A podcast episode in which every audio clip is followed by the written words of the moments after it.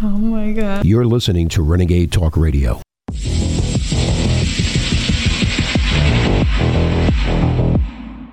AP, CNN, the New York Times, and Reuters had journalists embedded with Hamas during the October 7th massacre. A Reuters journalist photographed a lynch mob brutalizing an Israeli soldier. So grotesque, we actually can't, couldn't show it to you there. And here you can see two photographers snapping photos of terrorists as they're kidnapping a woman there that was on that motorcycle. These are not journalists. They are intelligence operatives. Do you have any people being paid by the CIA who are contributing to a major circulation American journal?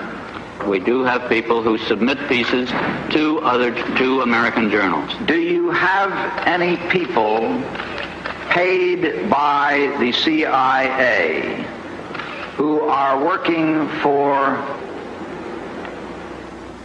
television networks? This, I think, gets into the kind of uh, getting into the details, Mr. Chairman, that I'd like to get into in executive session. Do you have any people being paid by the CIA who are contributing to the national news services, AP and UPI? Well, again, I think we're getting into the kind of detail, Mr. Chairman, that I'd prefer to handle in executive session. These hearings are from 1975. CIA control of the media has been going on for quite some time now. The CIA has been exposed multiple times for creating terrorist groups, including Osama bin Laden and Al Qaeda, who were used as an excuse for toppling governments in the Middle East. Israel and Mossad have been exposed for creating Hamas. In 2015, former Israeli diplomat Avi Primor admitted it on television. Le Hamas, c'est le gouvernement israélien. Mm-hmm. C'est nous qui avons créé le Hamas afin de créer un poids contre le Fatah à l'époque. Mm-hmm. If you look at the history, you'll find out that Hamas was encouraged and really started by Israel because they wanted Hamas to counteract Yasser Arafat. You could call it a false flag, the Hegelian dialectic, or problem reaction solution. But this is how wars are sold to the public, and it's been going on for all of recorded history. Explained here by the late, great Bill Hicks. We're like the bullies of the world, you know? We're like Jack Palance in the movie Shane, throwing the pistol at the sheepherder's feet. Pick it up. I don't want to pick it up, mister. You'll shoot me. Pick up the gun. I ain't looking for no trouble, mister.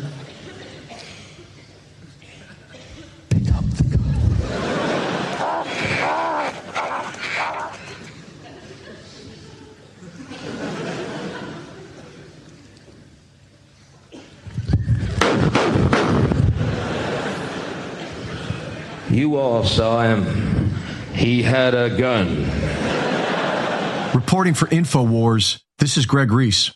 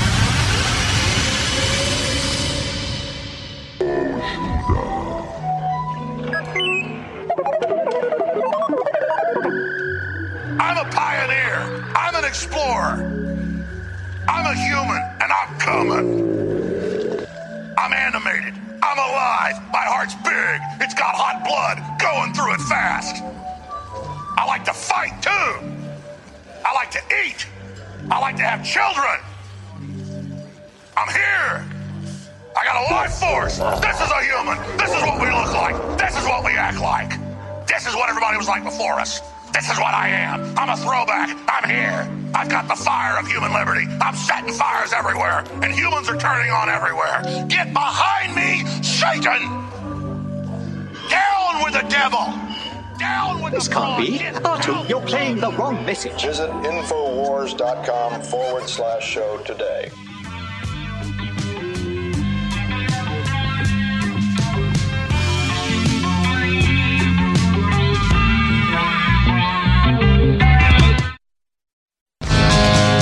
You're watching The American Journal with your host, Chase Geiser. Watch live right now at band.video. ladies and gentlemen, and welcome to the American Journal. I am Chase Geiser, your host today. We're going to be covering the news for the first couple of hours and taking calls in the final hour this morning. We've got new reports on Infowars.com of a desperate Zelensky. Ukraine is hoping for a Trump Zelensky call, according to the media.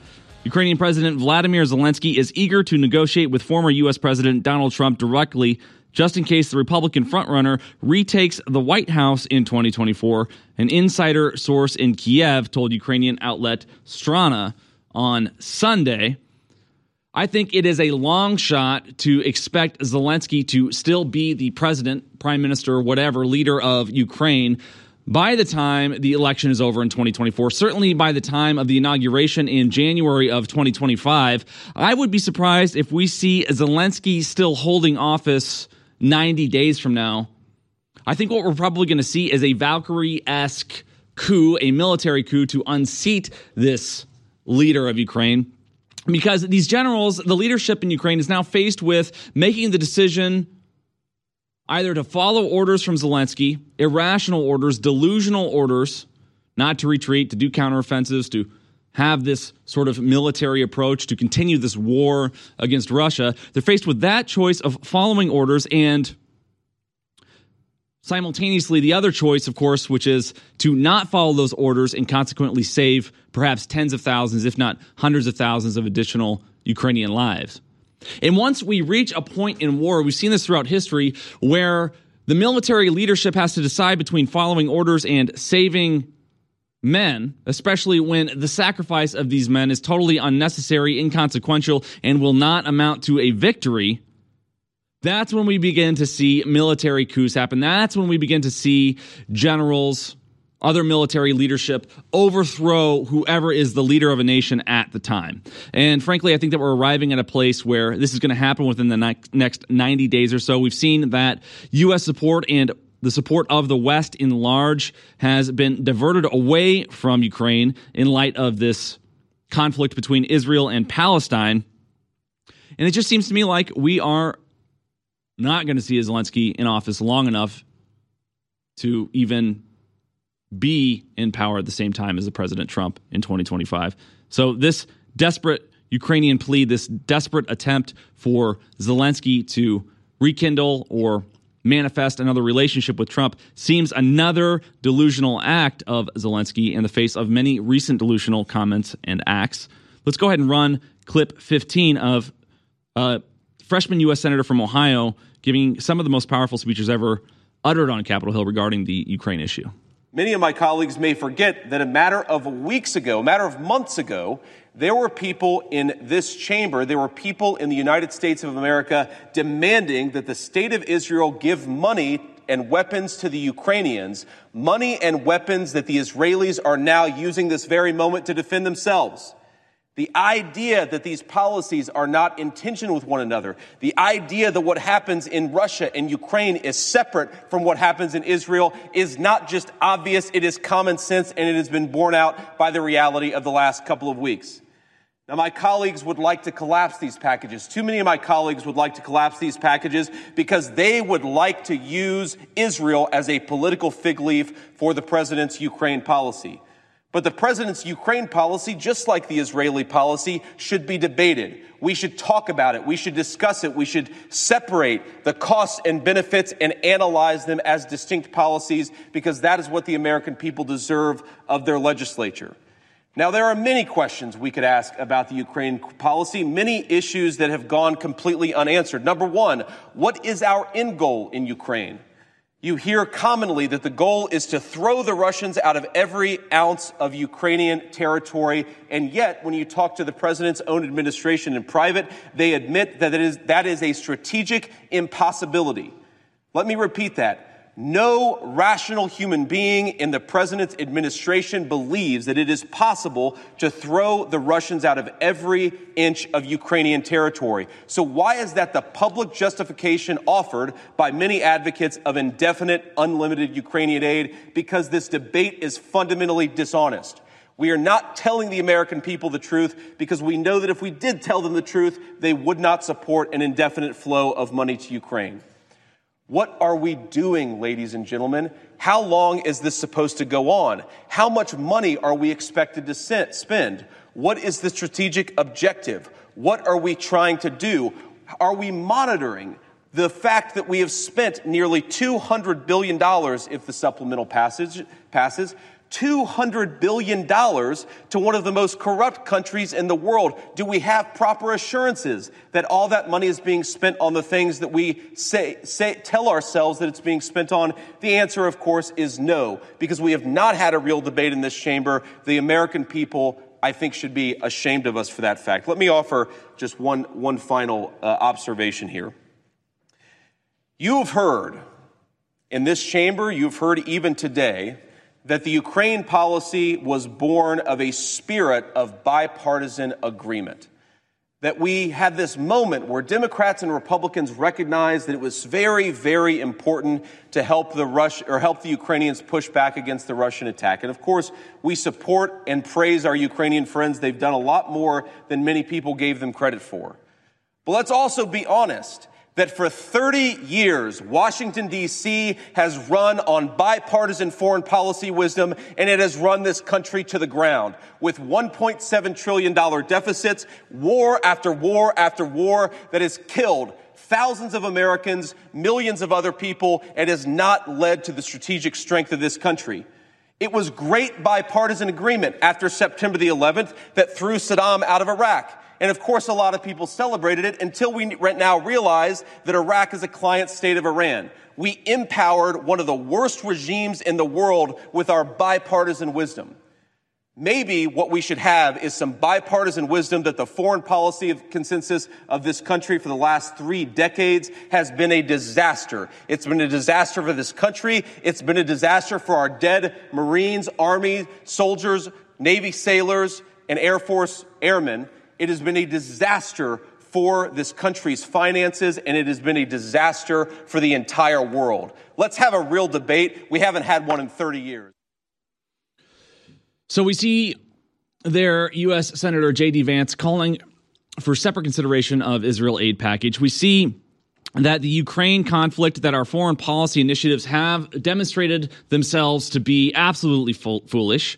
And for the last three decades, like he said, I would even go back to say the last 50 years, every foreign policy decision that our government has made, especially those that have had bipartisan support, have proven to be detrimental to the safety and security of the United States, and frankly, the safety and security of the entire global community. And it seems to me that what's really happening with our foreign policy is we have a Congress, we have a White House regardless of whoever the president of the United States is, constantly under the influence of this unchecked fourth branch of government. That is to say, the intelligence community, the CIA, and the FBI. And their influence has constantly been conducive to what they deem to be interests of U.S. national security, regardless of what the people of the United States think or what the people of the United States feel about any given issue. And all of the lies that have been told to our people, whether it's weapons of mass destruction, whether it's atrocities in Syria or atrocities in Libya as an excuse to eradicate Gaddafi, all of those excuses told to the people are just designed to elicit an emotional response or to catalyze emotional manipulation that allows the people to support these initiatives that are actually done for other reasons. we'll get more into that in the next segment throughout the hour this morning. But before that, we're going to come on this break and I want to talk to you a little bit about Ultra 12, which is 40% off at InfoWars store. After being sold out for months, Ultra 12 is finally back in stock and being made available at an unprecedented discount of 40% off. Ultra 12 from InfoWars Life took the familiar Secret 12 formula and singled out one powerful ingredient. Made with this ingredient, the most effective and expensive form of B12 is now available, but at 40% off with twice the B12. Because B12 is a necessary nutrient that isn't found in any vegetables, it can be difficult to attain. So instead of getting painful B12 injections or taking weaker formulas, you can support your energy production with the superior form of B12. With just a single ingredient, Ultra 12 can help you support healthy nerve and brain cells, make DNA, help the body produce energy, help produce healthy blood cells, and it's essential for proper nervous system function. Make sure you visit InfoWarsStore.com today. Get Ultra 12 back in stock, experience the power of B12, and be the reason we're still on the air. Why do you think the globalists are desperately trying to censor everybody? Why are they attacking myself and Donald Trump and Elon Musk and everybody else? Because they can't get through this giant megalomaniacal power grab if we're here exposing them. But we're not just exposing their operation. In my new book, we give you the solutions to build a new, better world, an alternative to Klaus Schwab's You Will Eat the Bugs. This is the Great Awakening the plan to defeat the globalist and launch the second great renaissance. It's a companion to my last book that was a number one worldwide bestseller. And this book is even thicker and even more powerful. Get your copy of The Great Awakening today at InfoWarsStore.com. Either signed as a fundraiser, and I thank you for the support, or unsigned. But whatever you do, take action now. We're fighting for you, but we can't keep on if you don't support us. So please get the historic book now. Go now to InfoWarsStore.com and get The Great Awakening. The Great Awakening at InfoWars Store. Please uh, remember, we are listener supported, and we've got something back in stock that everybody needs that is so good to have in your medicine cabinet sports broadcast. We've got the best 30 parts per million colloidal silver out there. It's Silver Bullet. It's at InfoWarsStore.com. And you want to support the show, plus have something in your medicine cabinet, have to give to others. It's topical. You can also take it orally. Uh, it is. It really does a lot of amazing things, anti-infection, you name it. Nothing's a silver bullet, but it's as close to a silver bullet as you're going to get. Silver bullet back in stock, discounted. Infowarsstore.com, and we also have Brain Force Ultra, the incredible fast-acting nootropic back in stock. 60% off, part of the big sale. The new sale we've got. Immune support, organic green fibers, 50% off. Those are both incredible. Vitamin D3 gummies, amazing. Infowarsstore.com or 888 253 3139. 888 253 3139.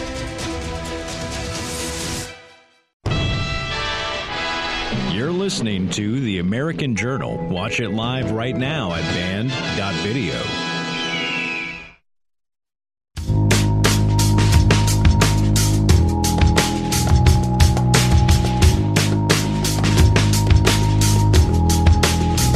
Welcome back to the American Journal, ladies and gentlemen. I'm going to show you clip 11 in a couple of minutes here, in a couple seconds here, of, of Elon Musk's recent conversation with Lex Fridman on his podcast. Before I go into that, I want to talk a little bit about US, U.S. House Speaker Johnson proposing funding government without aid to Ukraine and Israel. The Speaker of the U.S. House of Representatives, Mike Johnson, has introduced a bill to temporarily fund the federal government. His proposal does not include aid to Ukraine or Israel, but does fund for the defense of the U.S. southern border. So, this is an example of something, of course, that the speaker is doing that I agree with. If we're going to open up the government, we shouldn't be compromising what our budget is with these other wars and initiatives that are not America first. We shouldn't be funding these unnecessary wars, especially those wars which cannot be won. And I think that Elon Musk really did a great job of touching on this conflict in the context of what a World War III would look like when he was speaking with Lex Fridman just a couple of days ago on his podcast, where he says, Stop sending young Ukrainians to die, Musk tells Zelensky. Let's go ahead and run clip 11. So Volodymyr Zelensky said that he's not, or has said in the past, he's not interested in talking to Putin directly. Do you think he should yeah. sit down, man to man, leader to leader, and negotiate peace? Look, I think I would just recommend do not send the flower of Ukrainian youth to be, to die uh, in trenches. Uh, whether he talks to Putin or not, just don't do that. Um, whoever goes on the offensive will lose massive numbers of people. Um, and history will not look kindly upon them. We've obviously seen that to be the case over the last two years that this conflict was arriving at this inevitable place we are now where the Ukrainians are basically hopeless in the conflict. Hundreds of thousands of Ukrainians have died, hundreds of thousands of Russians have died, and needlessly so. Very little land has changed hands. Of course, we have some of the rebellious republics of Ukraine now annexed and recognized as independent republics, which now seek to be taken into the fold of Russia officially. I was looking up some of the leaders of the two regions that were liberated by Putin because I was just curious to see who Putin might put as the new leader of Ukraine. Obviously, it's not going to be somebody next in line within the military of Ukraine unless that person sells out to the interests of Russia. Russia is going to be able to select to pick the next leader of Ukraine. And so I was looking at those regions to see who that might be. But ultimately, what's happened is Putin got exactly what he said he was going for we refused to allow Zelensky to negotiate peace in the region early on in the conflict, and we funded to the tune of over $115 billion this war with weapons and supplies and services that amounted to the death of hundreds of thousands of people who did not need to die.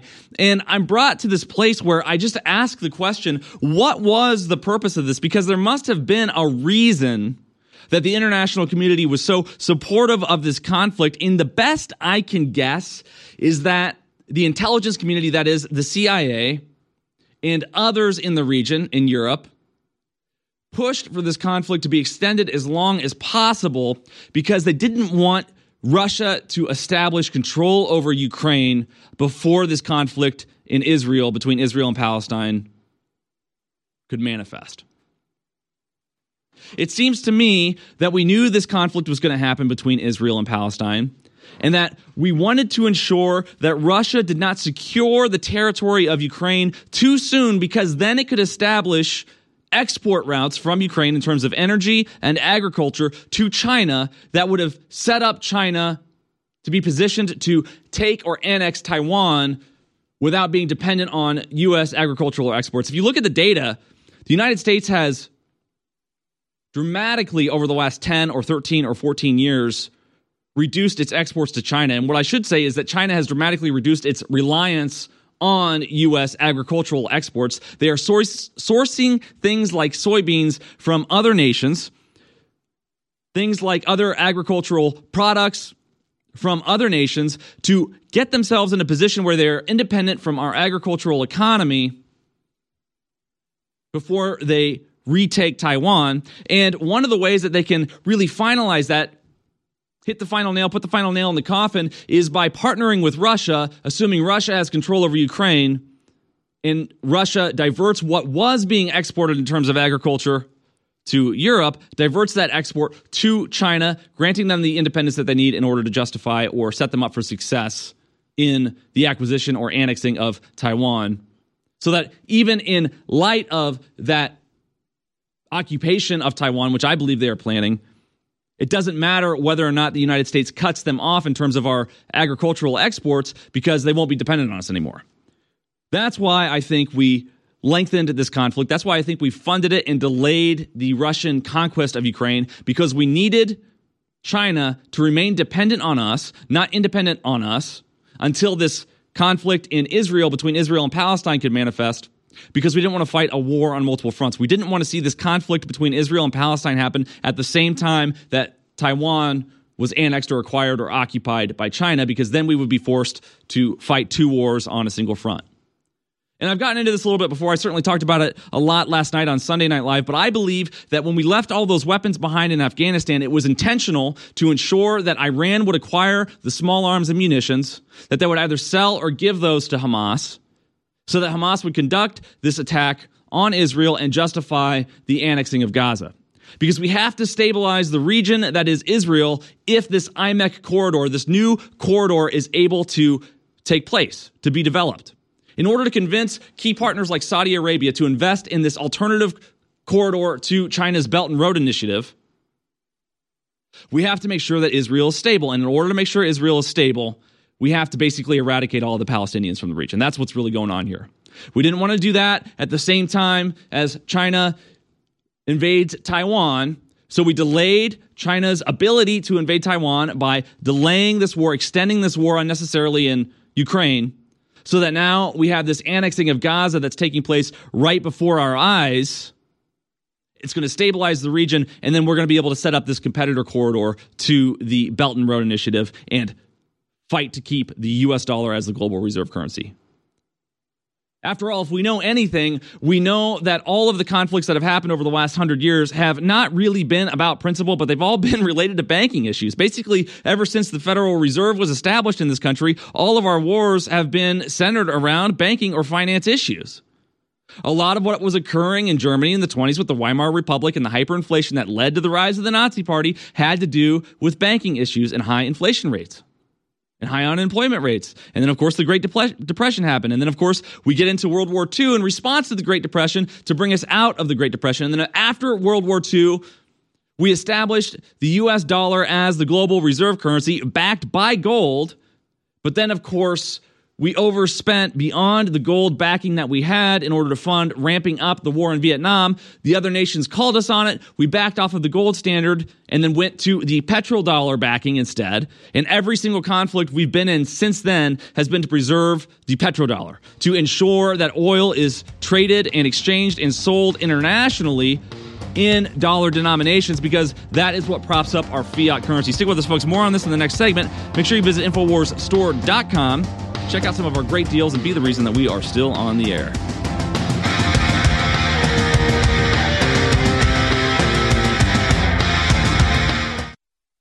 Bodease is back. The ultimate turmeric product on the market has returned to InfoWarsStore.com and is now 25% off for a limited time. Utilized for thousands of years, turmeric is one of the most studied medicinal herbs today. Hundreds of peer reviewed scientific articles are published every year on the chemistry and therapeutic potential of turmeric and its active components. Bodease will reduce inflammation throughout the body, help boost and support flexibility, increase mobility, assist in joint function, bolster your immune system, and so much more. Regular turmeric from the store contains about 1 to 5% of the active ingredient curcuminoids, but our super powerful extract using Bodease contains over 95% of the active ingredients in turmeric. No other product can compare with this curcuminoid delivery system. So if you want to put the true power of turmeric to the test, then look no further. Grab yourself a bottle today for 25% off at InfoWarsStore.com and put your body at ease. Infowars.com is tomorrow's news today. The media's watchdog and America's voice. You're on The American Journal. Welcome back to The American Journal, folks. I am Chase Geiser, your host today. So much news to cover, so much going on. We're talking a lot about Ukraine. I've got a couple more things here and there to talk about regarding that. And then we'll pop over to Israel and Palestine and talk a little bit about the globalist takeover because this all really does tie into the globalist agenda, this New World Order move to conglomerate power and control every aspect of our lives, in large due to the lie that is our fiat currency and the political class's need to cover up and sustain and perpetuate that lie for as long as possible. So I'm seeing this new report of guidelines for the governance of digital platforms, which came from UNESCO. UNESCO, I'm told, is the United Nations Educational, Scientific, and Cultural Organization. So this is a globalist organization. UNESCO aims to ensure that everyone's freedom of expression, access to information, and diverse cultural content are fully guaranteed while various stakeholders, including member states, deal with the problems of dis and misinformation and hate speech online. So these are international regulations that are designed to set up guidelines for social media platforms to censor any content that is deemed politically incorrect by the international globalist community. They have these guidelines broken down into categories like safeguarding freedom of expression and access to information in digital platforms, or enable, enabling environment. How are we going to achieve this goal of enabling people with social media, with how speech is conducted online? And then they talk about issuing independent regulators and international organizations to moderate misinformation and disinformation with an emphasis on rules and regulations that states should apply to how speech is monitored and managed on the internet as if it should be monitored and managed at all by any state. These digital platform companies should be requested and able to manage and mitigate human rights risks related to potential harmful content and be transparent and accountable. This is the type of language basically that just says that we're going to come in and regulate the hell out of these platforms. And I think it's so interesting that we have an international community, an international organization, a globalist organization like the UN, like UNESCO, coming out with these guidelines for moderating freedom of speech Of course, they gaslight you by saying it is protecting free speech and expression of all people by monitoring this misinformation and disinformation. But of course, they want to do this in the context of the fact that we're about ready to go to World War III, and it's going to be important for the international globalist community, our allies in this conflict against those who seek to subvert the dollar as the global reserve currency. It's going to be conducive to their success to this globalist agenda to ensure that they have as much power as possible over how information is exchanged on the internet. And I find this very ironic given the fact that we have these recent reports of the Nord Stream 2 pipeline that prove that the real misinformation and disinformation that we experience is that which actually comes from our own government the most it is our own government which has lied to us repeatedly, which lies about us repeatedly, and we are the ones being censored because our truth is a threat to their lies. After all, we know that lies cannot survive in the midst of truth. Let's go ahead and run clip 27 of Joe Biden talking a little bit about how if Ukraine were invaded by Russia, the administration would work to ensure that the Nord Stream 2 pipeline would be disabled. Go ahead and run clip 27 if Russia invades, uh, that means tanks or troops crossing the, uh, the, the, border of Ukraine again, then uh, there will be uh, we there will be no longer a Nord Stream two. We we will bring an end to it. What do, what, how will you how will you do that exactly? Since the project and control of the project is within Germany's control we will, uh, I promise you, we'll be able to do it. Possibly this is a good idea to say to our American friends we will be united, we will act together, and we will take all the necessary steps, and all the necessary steps will be done by all of us together. Today, will you commit today to turning off and pulling the plug on Nord Stream 2? You didn't mention it, you haven't mentioned it. As I already said, we are acting together we are absolutely united and we will not taking different steps. We will do the same steps and they will be very, very hard to Russia and they should understand. So we see here that Joe Biden is saying that if Russia were to invade Ukraine, which of course it did, they would see to it, the Biden administration would see to it that the Nord Stream 2 pipeline would be shut down or sabotaged. This all in the context of him standing next to leadership of our allies like Germany suffering perhaps most if this pipeline were to be shut down, because people, after all, do use natural gas in Germany to heat their homes. And because of our status with the US dollar as the global reserve currency, we can force our allies to go along with things that would hurt their own people because we whip them into shape with sanctions and their dependence on our currency. So we have the leadership here basically cucking to whatever Joe Biden wants, whatever the intelligence community wants, in an effort to stop Russia or scare Russia away from invading Ukraine, which of course they did anyway. And then after this happened and after the Nord Stream 2 pipeline was sabotaged, we have Biden acting like he never claimed he was going to do anything to hurt the pipeline and saying it was Russian disinformation that the United States was in any way involved. Let's go ahead and run clip 28. It was a, a deliberate act of sabotage and now the Russians are pumping out disinformation and lies. We're going to work with our allies to get to the bottom exactly what precisely what happened. And as at my direction, I've already begun to help our allies enhance the protection of this critical infrastructure. We know that a Ukrainian military officer spearheaded the attack on the Nord Stream 2 pipeline last year that cut off energy to Germany, according to the Washington Post. The headline of this Washington Post article says U.S. knew about Ukrainian plot to bomb Nord Stream pipeline months before the attack. They're claiming that the United States encouraged Ukraine not to do it, which, of course, I believe they encouraged them to do it. They're acting like they said not to do it because they don't want to aggravate any of our allies who suffered as a result of this natural gas being cut off. Let's go ahead and run clip 29 of these recent revelations. The man in this picture is Colonel Roman Chervinsky. It shows him in a glass room in Kiev where he is being held on charges of abusing his power during a plot to lure a Russian pilot to defect to Ukraine. Now he is the subject of another investigation. According to an exclusive from the Washington Post and Spiegel, he was central to the controversial bombing of the Nord Stream natural gas pipelines last year. Sources have painted a picture of him managing logistics for a six person team. that rented a sailboat under false identities and dove deep into the Baltic Sea to plant explosive charges on the gas pipelines. They say he didn't act alone and that his orders ultimately came from senior military officials.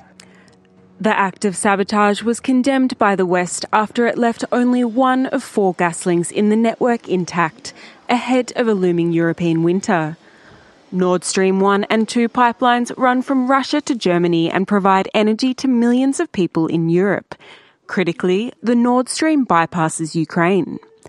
Ukrainian President Volodymyr Zelensky has previously denied Ukrainian involvement in the explosion. The Ukrainians definitely didn't do it. And that is the most important thing. Someone said there was some signs or even a certain Ukrainian flag. It's funny, to be honest.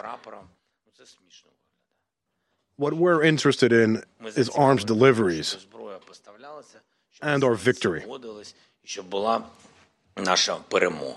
However, according to the Post sources, the Nord Stream operation was designed to keep Zelensky out of the loop, underscoring the fraught ties between Ukraine's intelligence, military, and politicians. So we see here that they said they were going to do it, the United States, that is. When it happened, they lied about having done it. Now they're lying about encouraging Ukraine not to do it. Of course, Ukraine did it, and we continue to fund them and perpetuate this conflict for an extended period of time. All this in the context of the international community of organizations within the United Nations seeking to enforce guidelines on how social media platforms enforce censorship or the war against misinformation or disinformation. If they want to enforce or combat misinformation or disinformation, they should be coming after our own intelligence community, which lies to us constantly. Finally, after close to a year, in early November, where I'm cutting this ad, we finally got one of our flagship products back in stock Ultra 12, the highest quality vitamin B12 organic you take it under the tongue so you get better absorption of the body through your blood vessels. And what it does to every system in your body is simply incredible. It's the natural, clean energy, focus, immune system, everything. And it's 40% off exclusively at InfoWarsStore.com. This has been rated as the best B12 in the country. It's available from a top lab that we private label it through at InfoWarsStore.com. Ultra 12, vitamin B12, taken sublingually, now back in stock at InfoWarsStore.com, or you can call toll free and order it as well, 888 253 3139. And Ultra 12 funds the InfoWar as well. The eugenicists over 100 years ago were very public about their plans. They financed major universities, they ran full page stories and advertisements pushing their propaganda in the New York Times, other major newspapers, that the family as we know it is a bad thing and must be ended. And the first step in that is getting women out of the household and teaching women that cooking dinner and taking care of your sons and daughters and husbands is a bad thing. And I was just sitting here tonight making dinner for my daughter, my four and a half year old daughter. My wife makes dinner a lot of times, but I like to make it as well. I love to make breakfast. And literally, it's the funnest thing on earth to make food for your family and be nutritive and then all sit down together and have that communal event. And that's what the system is attacking and bombarding is our normal biological actions are coming together. They really are sick, evil, scientific cult of filth that want to domesticate us and turn us into lab rats. We cannot let this continue. You're listening to The American Journal. Watch it live right now at band.video. Ron, if you want to come on stage tonight, you want to look the GOP voters in the eye and tell them you resign, I will turn over my, yield my time to you. All right, joining me now, Ronna McDaniel, chairwoman of the Republican National Committee. Ronna, thanks so much for being with us. Um, Vivek and others are saying that under your leadership, Republicans have lost election after election and positing the question, you know, why should you retain your job given the track record of the party under your leadership? And to that, what do you say? Well, first, I'm going to continue to focus on Joe Biden and Democrats. And I think there was a moment missed la- during that debate by Vivek to talk about the fact that we still have 13 American hostages in Israel, the fact that for the first time ever in the history of either party, we had a Jewish co sponsor for a debate, and we are in very perilous times in our country. And I do think Republican voters, and I hear this echoed all the time, are tired of the circular firing squad within our party. And they're saying, can we please talk about Joe Biden and the Democrats and the border and fentanyl and crime and what's happening to our kids and inflation? But I'll definitely defend my record as chair. Listen, yeah, I mean, Ronna, I think, Ronna, I, think I, I, agree with you. Let me just say, I, I mean, all that, all that you just said I, I couldn't agree with more. But and and you're right. I mean, obviously that that that should be a key focus. But I, I, know you believe in accountability. You, you, talk about it all the time. I mean, everyone. I mean, I'm accountable. So you're right. Some accountability. Okay, that's what I asked you, and you went into another, you know, another. Yeah, I was going to go there. Sorry, I took too long on the answer, but I was getting there. I'm not trying okay. to avoid anything. All Let right. me promise you that, Laura. Listen, when when Vivek didn't vote in 2016, I was leading Michigan to the first win in history in 30 years. In 2018, we defied the odds. We got three senators, people like Josh Hawley, that allowed President Trump to build the largest conservative majority on the Supreme Court. In 2022, the RNC, which is a yeah. turnout machine, right? We're not the messengers. We don't create the messages for the campaigns. Those are the consultants who get very, very well paid. Well, one of the things, they, Orana, that happened was, uh, I think in Virginia, people were wondering where the money was, whether they were going to get some help from the RNC. And I, I know at, at, one point you said that, that you were not asked for money in Virginia, but a source, a Republican source familiar with the Youngkin team in Virginia told the angle late tonight that that is false. And well, there, just... meaning your story keeps changing. Anyone who thinks Virginia Republicans wouldn't want help when we knew we'd be outspent isn't being serious. You know, Ronna, well, they were Laura, outspent by eight million dollars. Glenn Youngkin and, uh, did a phenomenal job, and he raised a lot of money. A lot of people don't understand fundraising. I can't raise state dollars. I don't get unlimited convention and, yeah. and state dollars. Uh, and these were state House and state Senate races. The RNC is a federal it. committee. So, I mean, come on. Can you just. Right. This, these are people who come after me all the time. They're on Twitter, they're all the time. And let's see their results. What did they do in Virginia? How much money did they yeah. give? But let me stand by something else. In 2022, Ronna, we, got, we, took back yeah. the House. And the RNC is part of that. We're roll. building the road. And we're launching Bank Your Vote. We've got to do right, that. Ronna, we, we got to roll, but early. thank you for joining us tonight. We have a lot more to get to next. Hey, Sean Hannity here. Hey, click here to subscribe. So basically, you see there Ronna McDaniel trying to defend her career, her leadership as the chair of the RNC and we saw the clip over and over again. We've already showed it on this program and other programs here on the network. I'm not going to get into it again of Vivek calling her out during the Republican debate where he said that we lost in 2018, that we lost in 2020, that we lost in 2022. You've seen it a million times. He absolutely owned her in that debate, and she's obviously been a terrible leader. It's a shame that she wasn't replaced when we had the chance, but that's just the way it goes in a swamp Republican Party, an establishment Republican Party. And the only thing you really need to do, other than just look at her record to know that she's been a terrible leader of the RNC, is go to the RNC website versus going to the DNC website and look at the hiring page. Look what positions both parties are recruiting for, and you'll see a much disproportionate effort coming from the Democrats than from the Republicans in terms of roles being hired for, technology being invested in, the types of positions that they hire, not just the volume. While the RNC does things like take applications to put on the back burner for internships down the road, we see that our Republican Party is totally fine with the status quo. And I'm pleased to see that we've seen some accountability from the MAGA Republicans within the United States. I'm pleased to see that we've seen some accountability in that we did get McCarthy out of the chair while he wore his Ukrainian flag apparel, his Ukrainian flag lapel pin and pocket square. Something I don't believe anybody that sits in the House of Representatives should ever do, wear another nation's flag into those chambers. It should be the United States only. There should be only room for one flag in the heart of any American, in the heart of any patriot, for that matter. So we did hold some accountability to the establishment political GOP elite when we said, hey, look, you're not going to get away with this. We are going to unseat you. We're going to vote you out. There is a radical enough, an extreme enough, a committed enough base within this party to unseat a Speaker of the House if he proves himself not to be an America First candidate or an America First Speaker. And we replaced him with House Speaker Johnson, who I have mixed feelings about because I can't tell whether or not he's backpedaling on some of these accusations or criticisms of the Bidens, or whether or not this is part of some grand strategy that he has to ensure that Joe Biden remains in office as the candidate to increase the likelihood that Trump wins. But if we look at clip eight, which I'll cue up here in a second, you'll see that before he was Speaker of the House, he was very blatantly and explicitly critical of the Biden crime family, of the corruption within the Biden administration, of the crimes which Biden and his son Hunter had committed together, as indicated by the laptop. So let's go ahead and run clip eight, and then we'll talk about his most recent comments on the matter.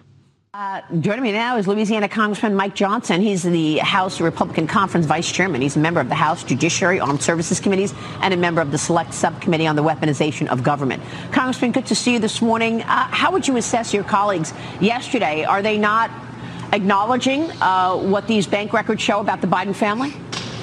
They're doing their best to hide the headline here. Look, the American people, Maria, are having a hard time keeping up with all the scandals involving the Bidens. But here's what they don't want you to recognize. The evidence now shows, it proves that the first family is hopelessly corrupt. They've been involved in extortion and bribery schemes and tax fraud and incredible abuses of power. And now the second headline that we're proving through all these oversight hearings, through judiciary oversight and the other committees, uh, even Ways and Means now, is that there is a, a two-tiered system of justice. That's what the people intuitively recognize, okay, and now the evidence shows. This because I want to make sure there's enough time the for the IRS next and clip. other federal So we see here very clearly that the now speaker was very explicitly complaining about and highlighting, emphasizing the crimes that are proven by these committees, the evidence proven by these committees. Here's what we see in clip nine of him backpedaling some of those statements with this new sort of approach to the issue. Go ahead and run clip nine.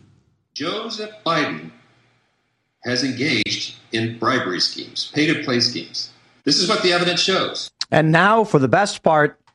Here is the quote from the Speaker of the House. There is insufficient evidence at the moment to initiate formal impeachment proceedings against Joe Biden. So after hearing what he just said, now you have it from the Washington Post as well. You have the tweet from Mike Cernovich. He says, congratulations, everyone. That's his quote. So why, why the change of, uh, why, why, why the, why the change of pace here? And I think it's fairly obvious. Democrats actually want him impeached and convicted.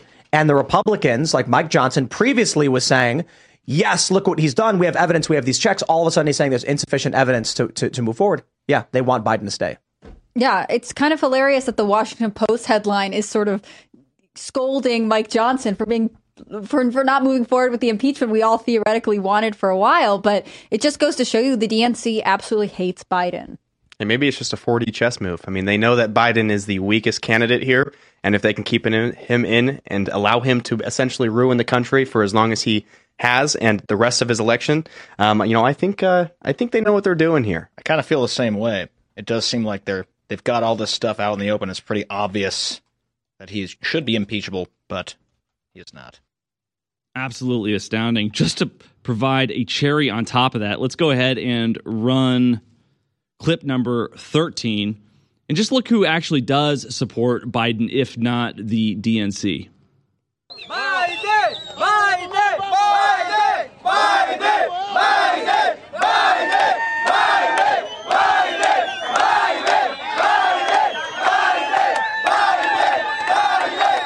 There you have it, folks. A group of illegal migrants praising Joe Biden. That, after all, is who he represents. We are about ready to cut to break. We'll cover more news in the next hour. Make sure you visit InfoWarsStore.com and be the reason that we're still on the air. Make sure you check out our Ultra 12 offering, which is now 40% off at InfoWars Store.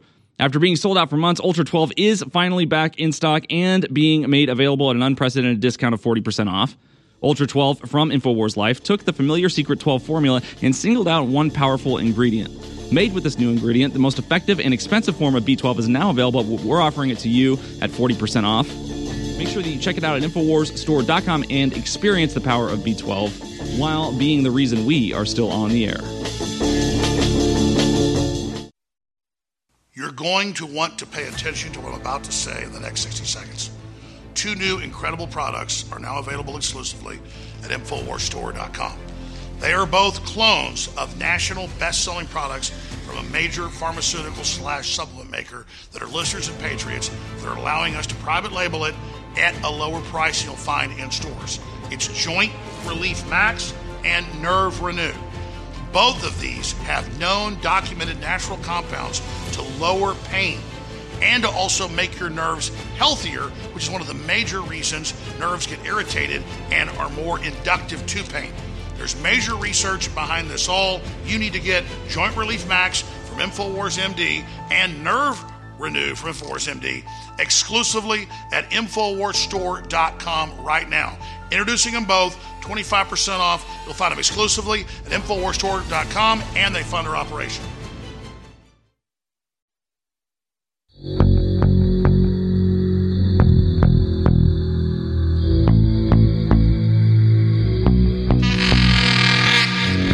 Through the lens of the American Journal, Chase Geiser captures the mosaic of American life.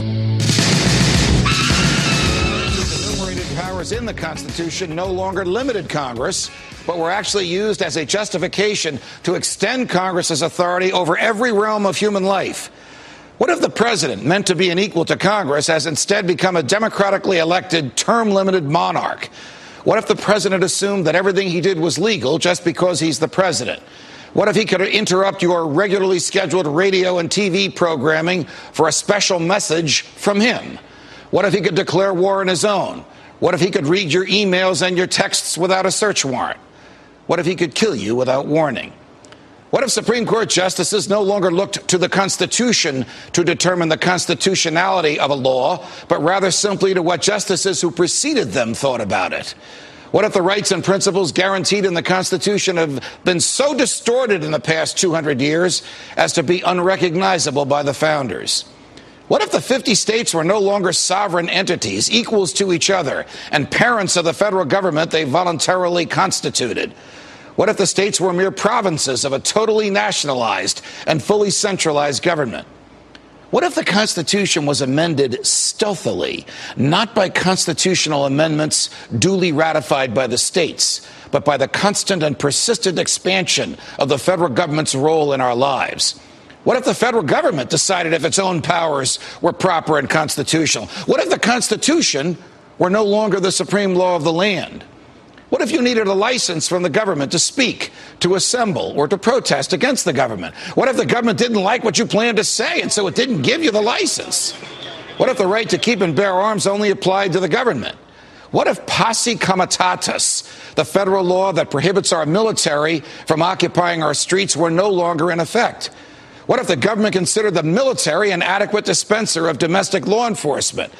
What if cops looked and acted like troops and you couldn't distinguish the military from the police? What if you were not secure in your person, in your papers, and in your property? What if federal agents could write their own search warrants in defiance of the Constitution? What if the government could decide when you were and were not entitled to a jury trial?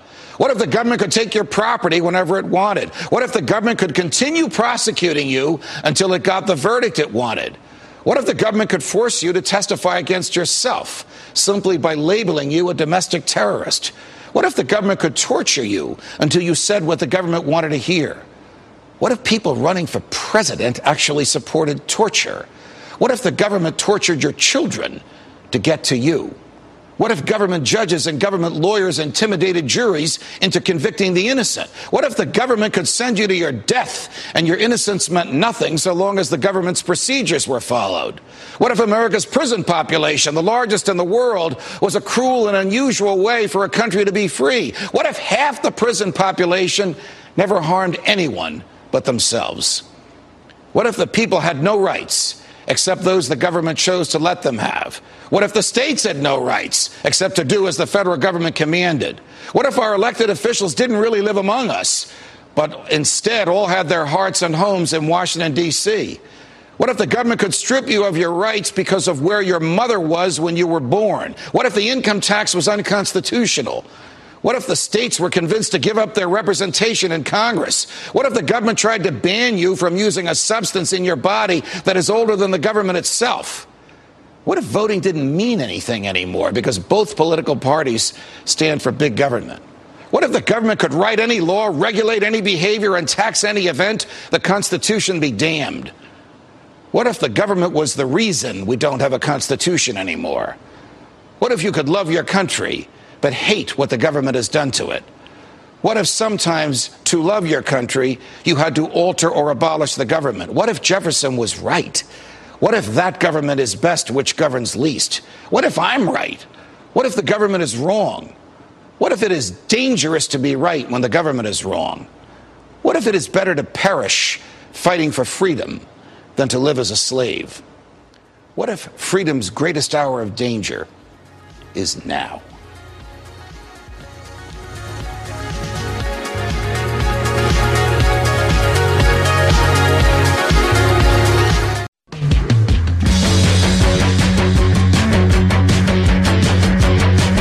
Listening to The American Journal with your host, Chase Geiser. Watch it live right now at band.video. Welcome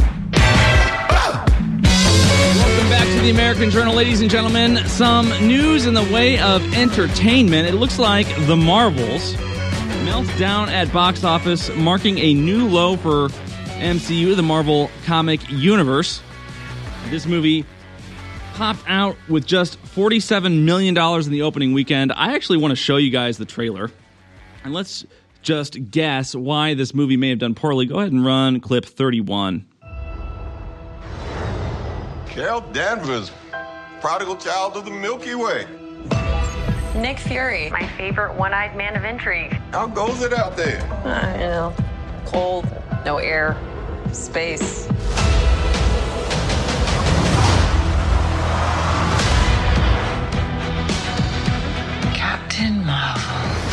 The Annihilator. You took everything from me. And now I'm returning the favor.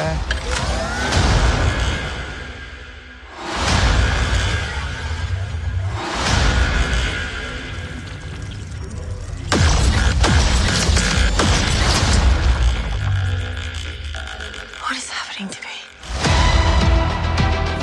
She's entangled our light based powers. So we switch places whenever we use them. Strong theory. You can absorb light. I can see it. And Kamala. Who's Kamala? Hi. She can turn light into physical matter, which I have never heard of. I could totally show you. No!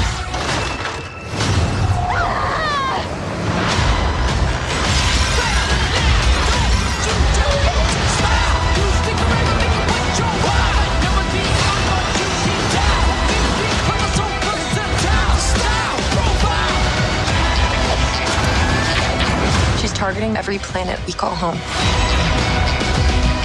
I would never choose to bring anybody into this. You are not the only thing standing between this and the universe.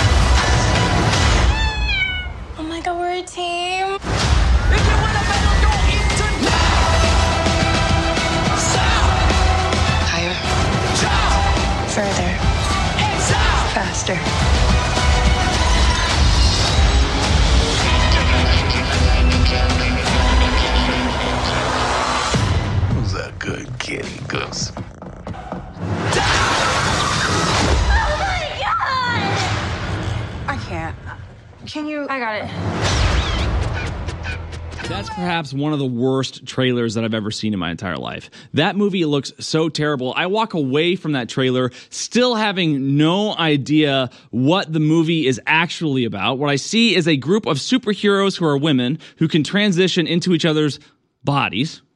Who love cats, so that's automatically a red flag. By the way, I, I, forgive me, members of the audience who are cat ladies. There's exceptions to every rule, but that's that that is a red flag. And it seems like the whole entire premise of the movie is just women can be superheroes too, which is just not compelling enough of a story in order to have a massive box office success. I was looking at some of the other movies that were out on the list. None of them actually looked very good or very interesting. So it wasn't like there was some hyper competition here that put this movie in a position where it wouldn't do as well as it could, maybe in another environment, another circumstance. It seems to me that the reason this movie failed is because it's boring, it has no story, and it's leaning on a woke sort of propaganda based agenda that's not based in any real compelling story, that doesn't actually connect the audience with the characters in the story. I would have a hard time relating to any of those characters, and it just goes to show that these these major platforms like Disney and others, they need to stop catering to this woke agenda because if you go woke, you go broke. If you're going to spend $200 million on a movie and it's just going to be woke propaganda, you're probably not going to recuperate your loss. Meanwhile, in entertainment, we saw that UFC fighter makes entrance with shirt that reads Trump was indicted before anyone on Epstein's client list. UFC fighter Joel King Bao Bauman entered the ring Friday night wearing a shirt that read, Trump was indicted before anyone on Epstein's client list. And we see that UFC is thriving. It's doing well. It's certainly doing much better than the new Marvel movies in the space. Donald Trump, Don Jr., Tucker Carlson, Kid Rock, Dana White got a hero's welcome at Madison Square Garden for the UFC fight. Let's go ahead and run clip 24 here in a second. Former President Donald Trump, the leading GOP candidate for president in 2024, got a hero's welcome alongside Donald Trump Jr., Tucker Carlson, Kid Rock, and Dana White as they walked into Madison Square Garden in New York City on Saturday night for the big UFC fight. Let's see this clip 24. How strong that team is, making his way into the building. One of the bigger mixed martial arts fans I know, President Donald Trump, taking his octagon side seat for UFC 295.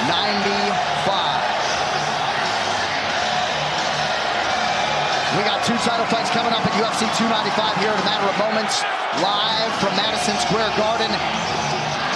President Trump will be here to witness all of it. Four of the very best fighters in the world set to take their cracks at light heavyweight and interim heavyweight gold, respectively.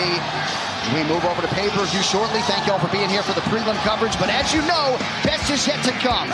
Main card for UFC 295. Obviously, we saw this past week that Trump said some flattering things about Tucker Carlson, even saying that he would consider asking him to be his running mate in 2024. That would probably be a very good decision because Tucker Carlson is revered among all members of the Republican Party, except for those who lead Fox News. And I think that we're seeing this cozying up of the two. They probably talked about it, and that's why they were together this weekend, I imagine. Obviously, Tucker has more time on his hands, given that he is just doing his own independent podcast and doesn't need to be in the studio for Fox News, speaking within their parameters every weeknight. But at this event, something very interesting happened. Donald Trump was flipped off by Bill Burr's wife, Nina Renee Hill, at the UFC match. Bill Burr's wife, actress Nina Renee Hill, was caught flipping off former President Donald Trump with both her middle fingers at an Ultimate Fighting Championship match Saturday at Madison Square Garden. Of course, this is the same match. You can see in this image here from the top cam. She's sitting right next to Bill Burr, who's looking the other way. I'm not even sure if he's aware that she is doing this, but there's a picture being taken. She appears to be photobombing the picture with the double birds. And I saw this, of course, in the middle of the night last night when I was scrolling through Twitter. And I was really sad to see that so many former friends of Bill Burr were expressing their animosity toward this woman. I saw that Anthony Cumia mentioned that this woman, allegedly, according to him, is the reason that Bill Burr no longer communicates or speaks with him. And I really hope that he reconsiders because I believe that in this sort of a relationship, there will come a day when Bill Burr wakes up, realizes what has been done to him, and he's going to need a friend. He's going to need his old friends back. So I hope that the likes of Anthony Cumia and others who have had an antagonistic relationship with this woman, a negative experience with this woman, open their arms to Bill Burr when he crawls back to them because I think he's going to need a friend when he realizes how toxic this type of a relationship is. When you're just sort of whipped up and constantly at the beck and call, his comedy certainly has slipped recently. And you really can see the pain, the genuine pain behind some of the jokes that he tells. They used to be funny. Now it's sort of just evoking a sense of pity to hear what he says because you realize he's actually going through some of the things that he's joking about and it just seems like an unhealthy relationship when you're in this position where you're just bullied and your wife can do things like that in public and totally embarrass you and alienate half of your fan base or 25% of your fan base. After all, Bill Burr is famous for very controversial comedy. Some of the things that he said that were the absolute funniest, most famous bits of all time that he's ever said have been bits that would really only resonate with people of sort of a right leaning persuasion, certainly more than a left leaning persuasion. So for her to do something like this, is totally detrimental to his fan base. Of course, he didn't do it himself. He hasn't endorsed it but it's going to cause problems for him. People are going to be like, you know what? I don't know whether or not I want to go see Bill Burr because, after all, he's married to that leftist whack who seems to have him all whipped up. And I don't think that I respect him as much as I did when he seemed like the guy that was impossible to whip, when he seemed like the guy that was going to stand up against any woman who would ever try to run his life, who would ever try to control him. That was when I was a fan of him. But now that I see this sort of disrespect happening to him by his wife in front of the entire world, I'm not sure that I think it's so funny anymore. Anyway, we'll get into more news in the next segment. Make sure you visit InfoWarsStore.com. Be the reason that we're still on the air. Check out Ultra 12, which is back in stock. Experience the power of B12, 40% off. Shop now today.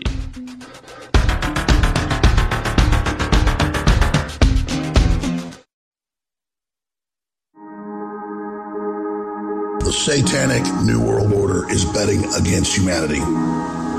They're betting on our weakness. They believe they can destabilize civilization and bring us down into the ashes of history. But the trap they've laid for us will be their destruction, not ours. If we trust in God and if we are valiant and have courage to speak the truth and not comply and engage in civil disobedience and not join the masses who have decided that they are the scum of the earth who have decided that they will join with this soulless corporate system. As for InfoWars, we are going to steadfastly continue to fight in the information war with our weapon, the truth, against the enemies of humanity. And we put our faith and we put our trust, we put our destiny in the hands of God. Because it's been said a trillion times if God be with us, who can be against us? I have been in a 28 year marathon battle with a globalist. I have come from nowhere to the very heights of politics, not just in America, but in the world. We are engaging the globalist at point blank range in the information war. But I don't deserve the credit. Yes, I've persevered, but the listeners and viewers who support InfoWars are the real reason we've had this success. We're having now the greatest victories in the fight against the New World Order we've ever had. We are now entering the final mile of the marathon. And that's why today it's more important than ever to realize how important you've been in this fight and to continue in the efforts you've been carrying out and to intensify them. God bless you all. I salute you. I thank you. And I beg you to intensify what you're doing now because we are over the target and history is happening.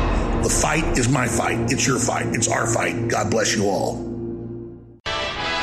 You're listening to The American Journal. Watch it live right now at band.video.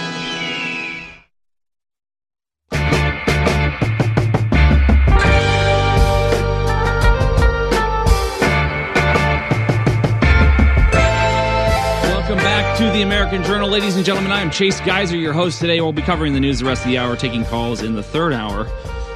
New report from the Gateway Pundit the FBI whistleblowers reveal the agency is targeting agents based on their political beliefs, according to a report alleging the FBI targets military members for disloyalty. The whistleblowers allege that FBI brass is now harassing military veterans for being loyal to the U.S. and fitting the profile of a Trump supporter. Of course, when I saw this, I needed to know more.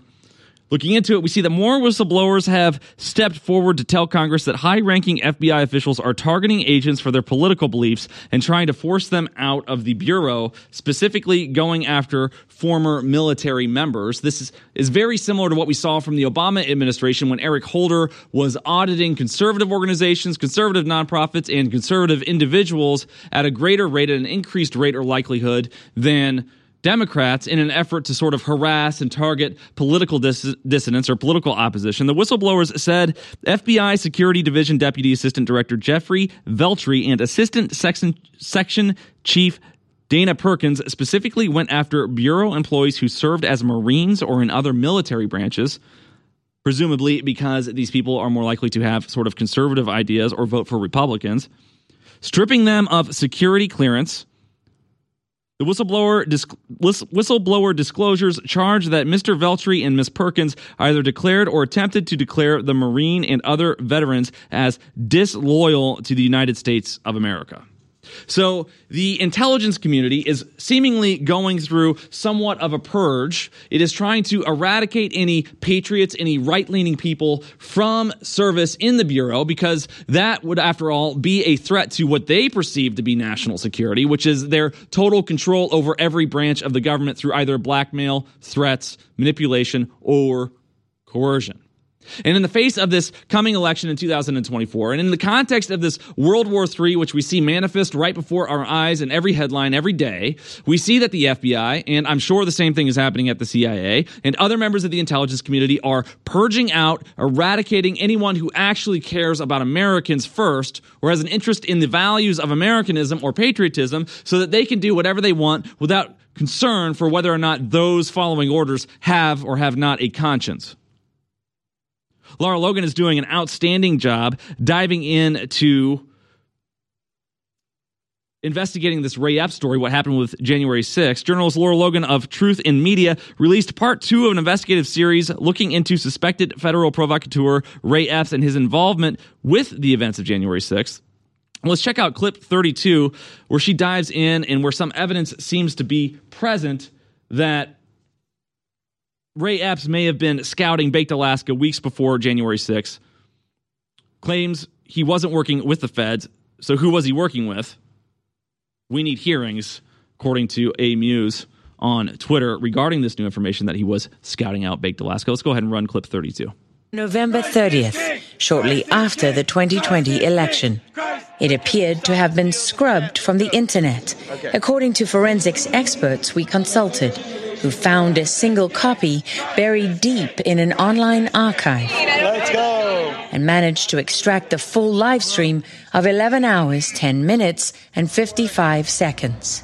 Here it showed Ray Epps pacing back and forth, a short way from Baked Alaska, who seemed to have his attention as he looked over in his direction repeatedly, 13 times by our count.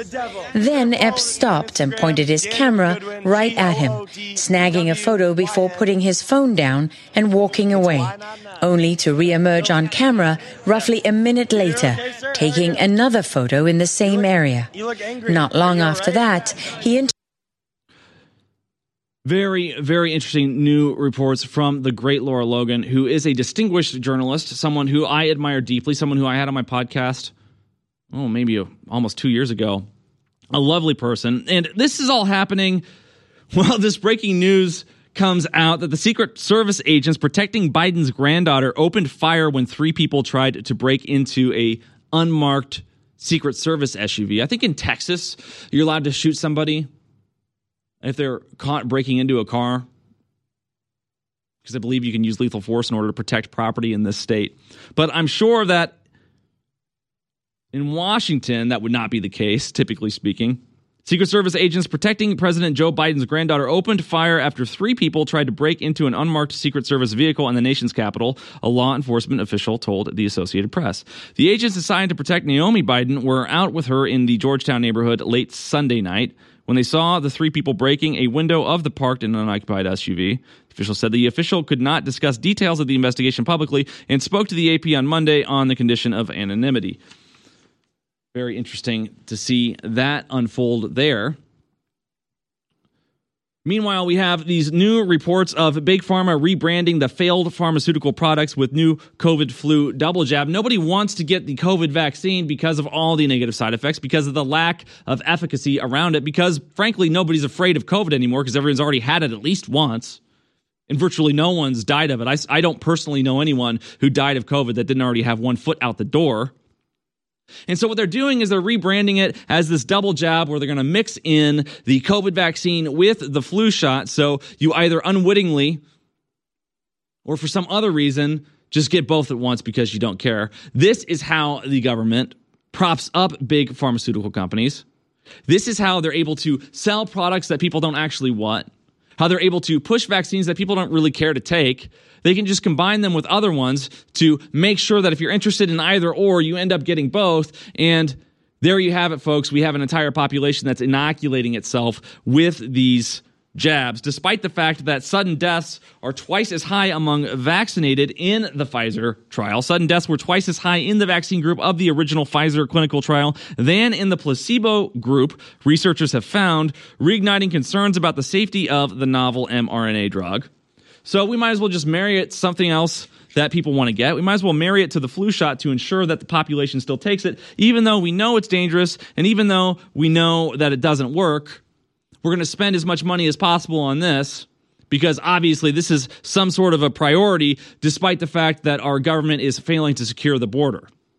Something which I initially thought was a manifestation of incompetence of the Biden regime, but we'll get more into it in the next segment. It seems to me that this might actually be an intentional ploy, an intentional maneuver from the intelligence community in an effort to get us involved in World War III in a more explicit way and simultaneously push Joe Biden out of the race.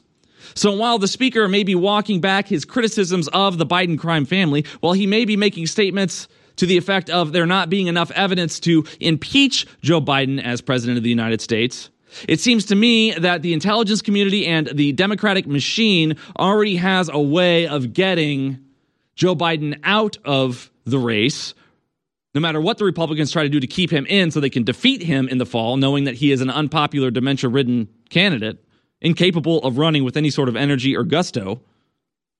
But it seems to me that perhaps a terrorist attack may come upon the United States in the next six months, and it will be conducted by Hamas sympathizers who crossed the border illegally. That fact will be used as leverage to push Joe Biden out of the race and simultaneously get us involved in a direct way in the conflict in the Middle East in the name of protecting the United States from radical extremism. Just like what happened after 9 11 with it being used as a pretext to usher in the New World Order. Stick with us, folks. More after this break. Make sure you visit InfoWarsStore.com and be the reason we are still on the air.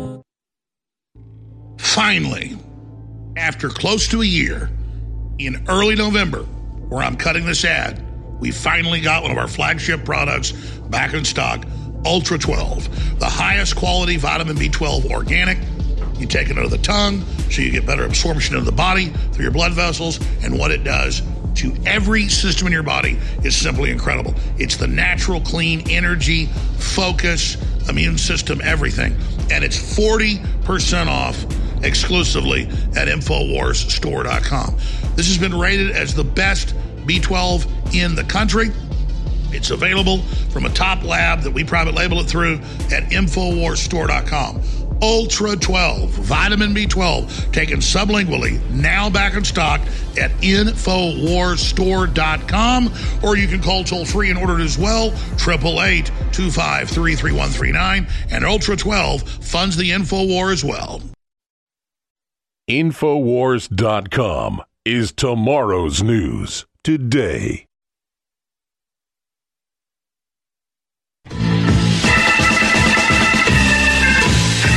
You're tuned in to the American Journal with your host, Chase Geiser. Watch it live right now at band.video.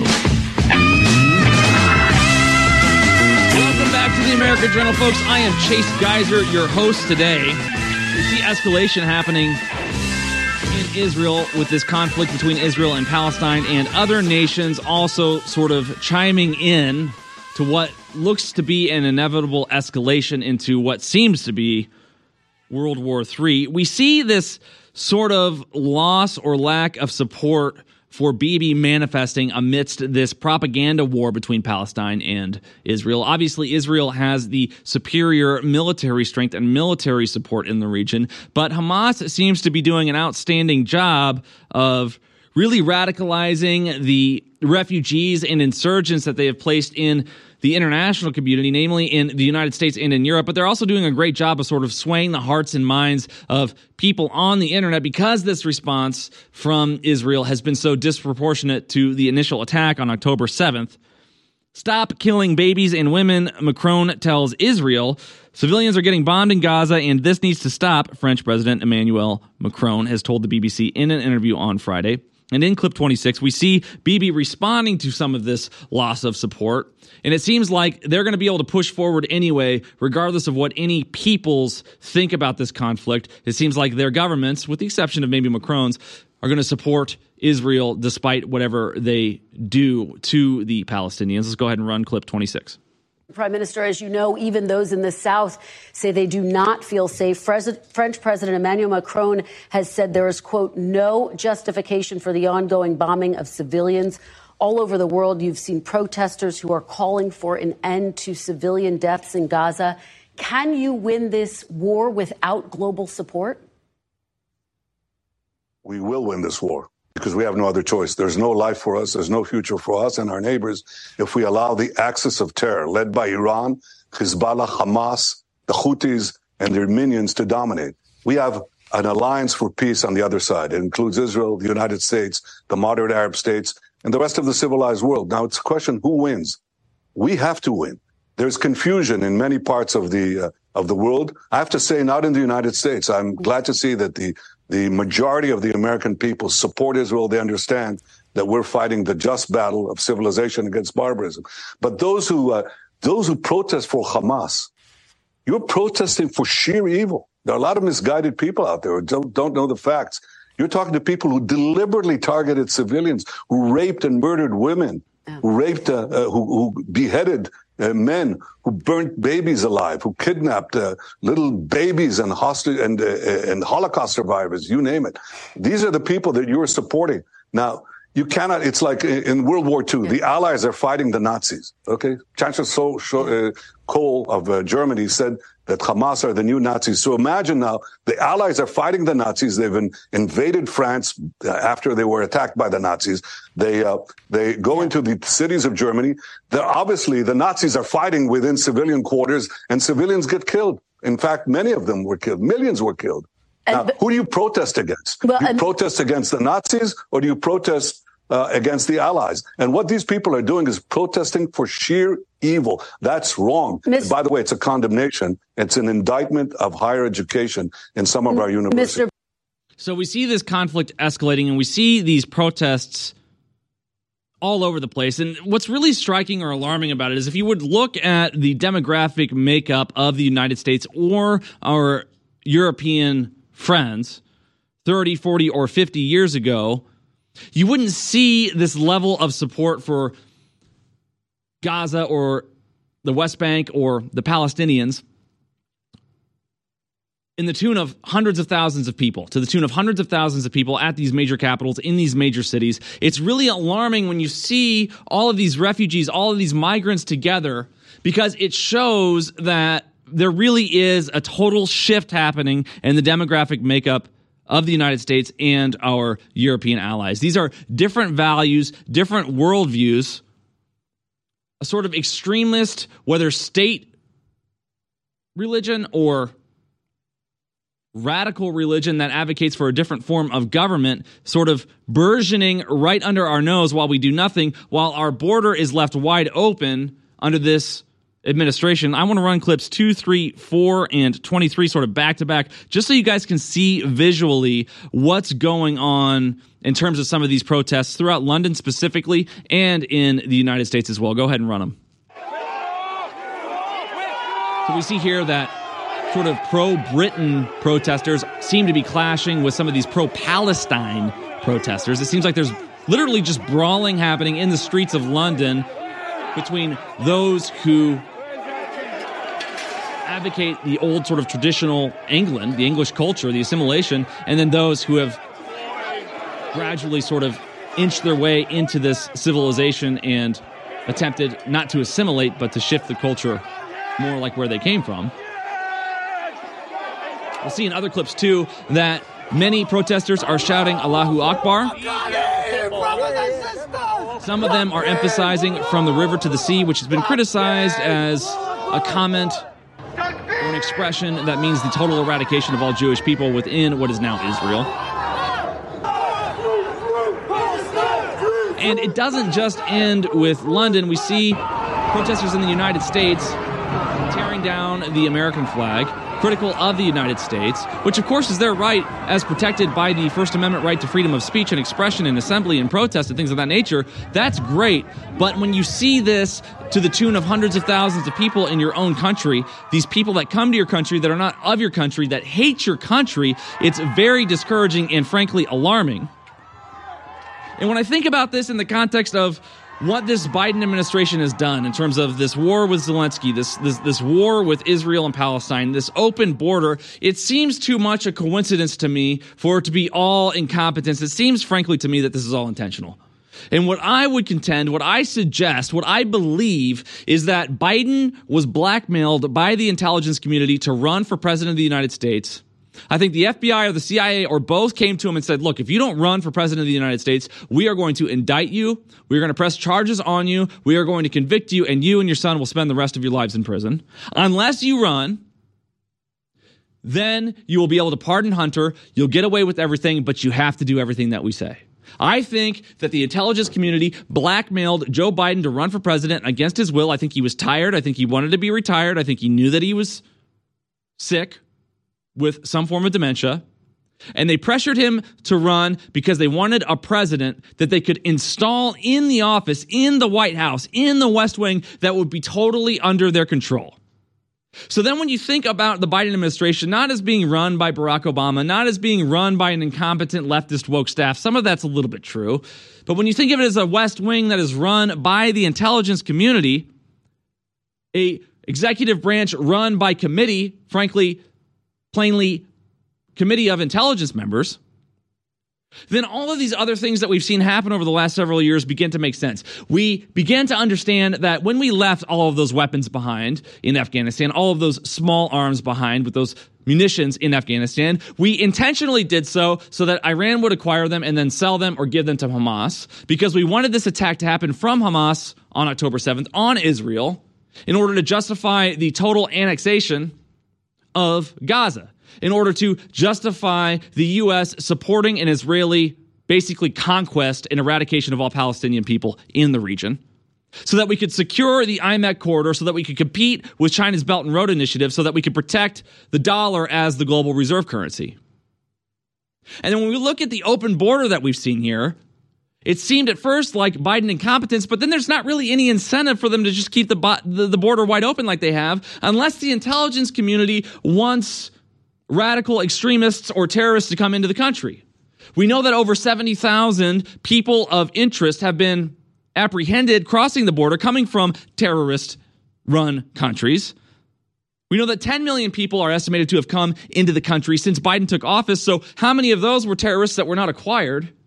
We see this in the context of 60,000 pounds of ammonium nitrate vanishing from a train on the way to California from Wyoming. And it seems like it's all lining up that the FBI, that the CIA is conducting this major operation to ensure that we get into World War III and they can push Joe Biden out before the next election. Stick with us, folks. We'll go into more details in the next segment. Make sure you visit InfoWarsStore.com.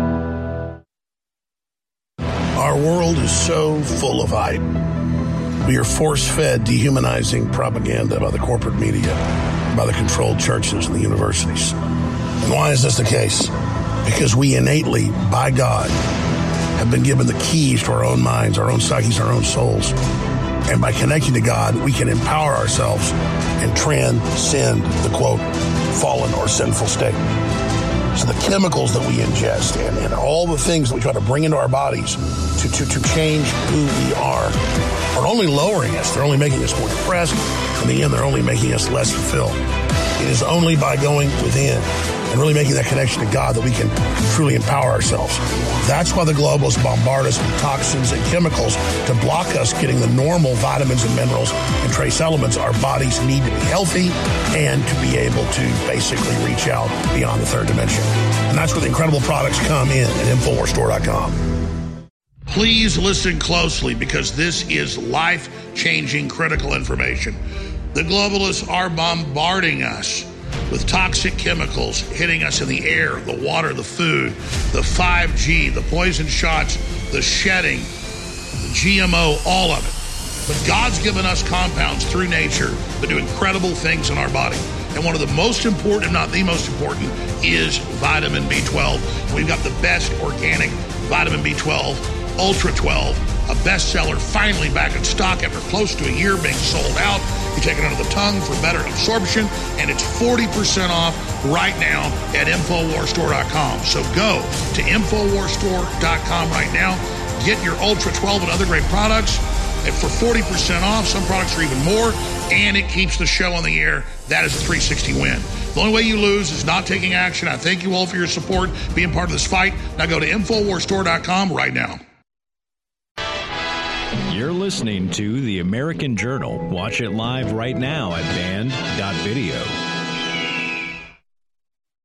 Yesterday, and it gets slammed into by a human smuggler.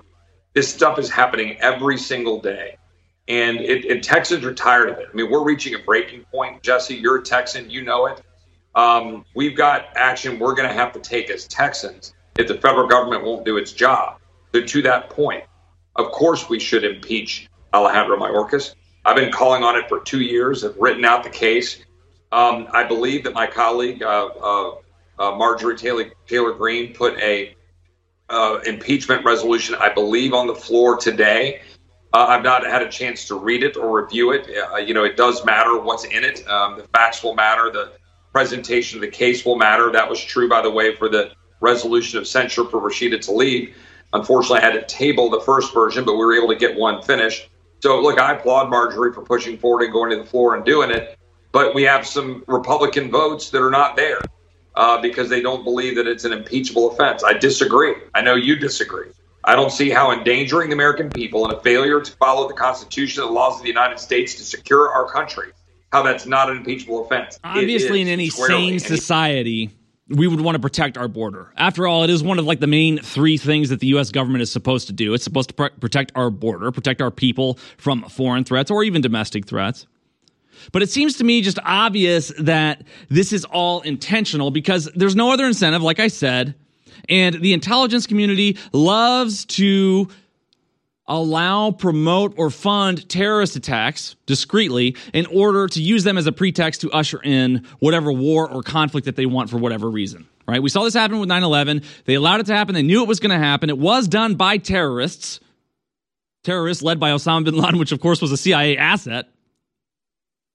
And we used that to justify a war in Afghanistan. And as soon as Saddam Hussein expressed any sort of idea or notion or promotion of trading oil with anything other than the US dollar. We made something up about weapons of mass destruction and these atrocities that were being committed on his own people, and then we used that as justification to topple him. Then Gaddafi said that he wanted to trade oil with a different currency, and we made up some sort of domestic attacks or human rights violations that he was allegedly committing, and used that as a ju- justification to topple him. And now we see that Iran is really pushing for the death of America, for the end of America, for OPEC to trade in denominations other than US dollars. And that's why we are escalating this conflict with them. That's why you are seeing reports that they funded Hamas. That's why we allowed them to have the weapons that we left behind in Afghanistan so they could arm Hamas, which was seen with US made weapons instead of the traditional AK 47s from Russia on this conflict on October 7th. And so it seems to really all be falling into place. Let me ask you this. If you're wondering, if you're second guessing this, why is it that the United States is selective in the humanitarian crises it endeavors to aid? Why is it that when there's a crisis in Ukraine or when there's a crisis in Israel, suddenly we're very interested. But when there's countless warlords all over Africa, we have no interest whatsoever. Or when there's a genocide occurring with Armenians, we have no interest whatsoever. There's no reporting or coverage whatsoever. It's because none of these issues, none of these conflicts, our interest in these issues or conflicts has nothing to do with an actual care or compassion for a humanitarian crisis. That crisis is just used as a pretext or an excuse or an emotional manipulation to garner support, to get involved for some other reason that is not disclosed publicly to the people, but must be de- deduced by using logic. Let's go ahead and run clip 36 of Vivek talking about this conflict in Armenia and making a great point similar to the one that I just made. Go ahead with clip 36. How much how many hours of your show or minutes or seconds have you dedicated to what Azerbaijan has done to Armenia and Nagorno-Karabakh on the different region on the other side of Caspian? Zero is probably the answer, just like every other mem- major member of the media. Why? because Ukraine has been as successful in selling this Pied Piper myth in the United States as Azerbaijan has. Yet what Azerbaijan just did in Nagorno-Karabakh over the same region, dating back to even September of this year, pin drop silence. So if you're going to apply that standard, you would be applying it far more broadly. But applying your standard as President of the United States My, quite- my standard is stay out of them all. Because if you're in Ukraine for that reason, the United States would be in 10 other conflicts right now. Mm. And so you're selectively applying it, if I may say, Piers, not even to the best example you could make, But you because know Ukraine Church- you know is not a paragon you of know democracy. Churchill's quote about crocodiles and appeasers, right? Well, that's applied selectively, analogizing some element of history as opposed to analyzing what the individual situation is. And so, where is Azerbaijan, Armenia? Why is that not part of the conversation? Just because the media has decided that that isn't what we're going to pay attention to, because it's not what the cool kids are talking about, likely because it's Christians at stake. Let's be honest about that. So this is a country in Ukraine that's gone after the Ukrainian Orthodox Church. This is a country that has banned 11 opposition parties. This is a country where the regions of Russia that have been occupied, several of those provinces, Luhansk and Donetsk in particular, not even represented in the Ukrainian parliament. So the idea that this is some battle of good versus evil is a farce. And even if you're going to pick good versus evil, there's a lot other better examples to pick. And I'm principled to say that we should not be making those moral judgments for other people when my moral obligation is to the people of Actually, the United have- you States of America. But you have just made a moral judgment. You've actually said to an evil dictator, you can come and grab that land and keep it. No, That's that moral- presumes that it was a our job. That's it a moral presumes- judgment. It presumes that it was our job to be able to say yes or no in the first place. That is not the job of the United States of America. The job of the United States Actually, of America is. is. to Well, be strong and look after its own it citizens. It used to be. We have a different view. It used to be. Maybe from an out, you know, maybe You from know, looking from an outsider's perspective in.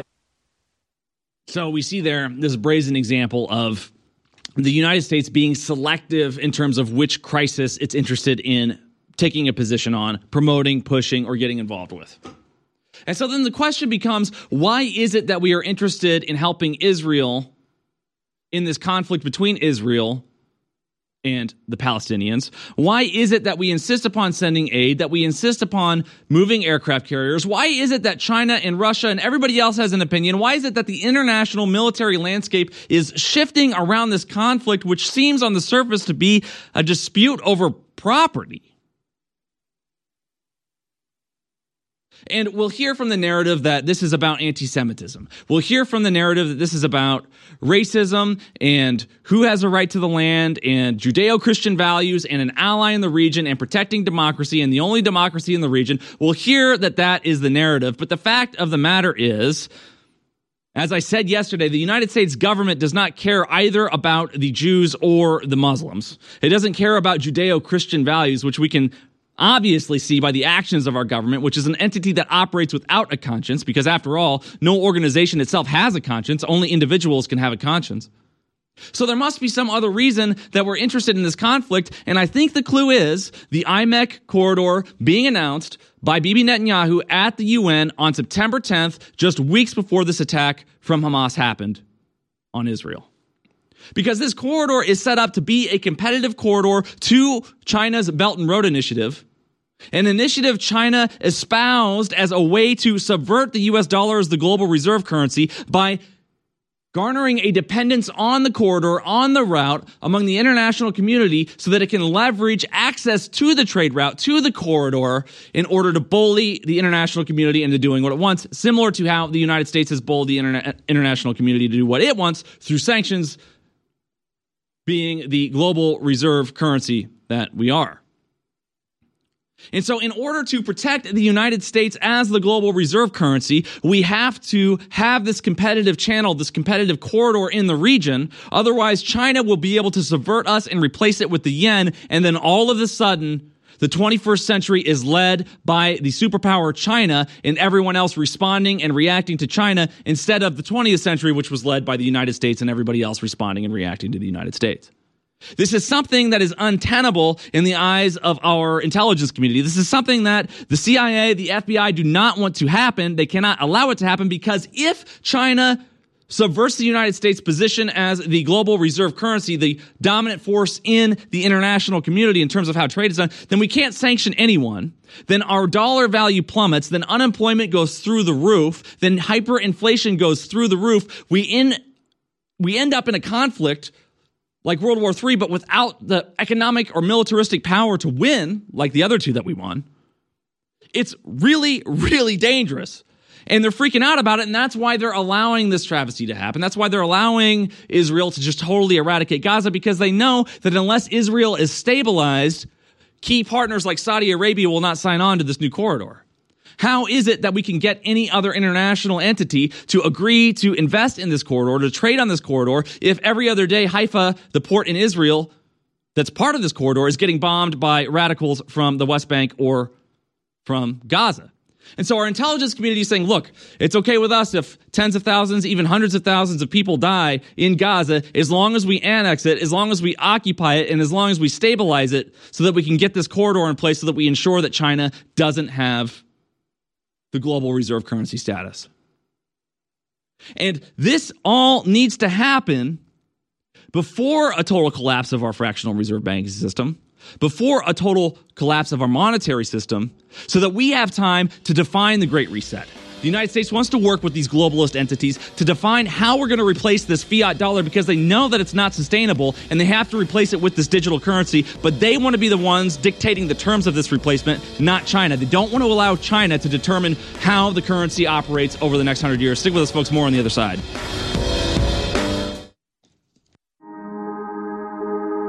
The satanic New World Order is betting against humanity. They're betting on our weakness. They believe they can destabilize civilization and bring us down into the ashes of history. But the trap they've laid for us will be their destruction, not ours. If we trust in God and if we are valiant and have courage to speak the truth and not comply and engage in civil disobedience and not join the masses who have decided that they are the scum of the earth, who have decided that they will join with this soulless corporate system. As for InfoWars, we are going to steadfastly continue to fight in the information war with our weapon, the truth, against the enemies of humanity. And we put our faith and we put our trust, we put our destiny in the hands of God. Because it's been said a trillion times if God be with us, who can be against us?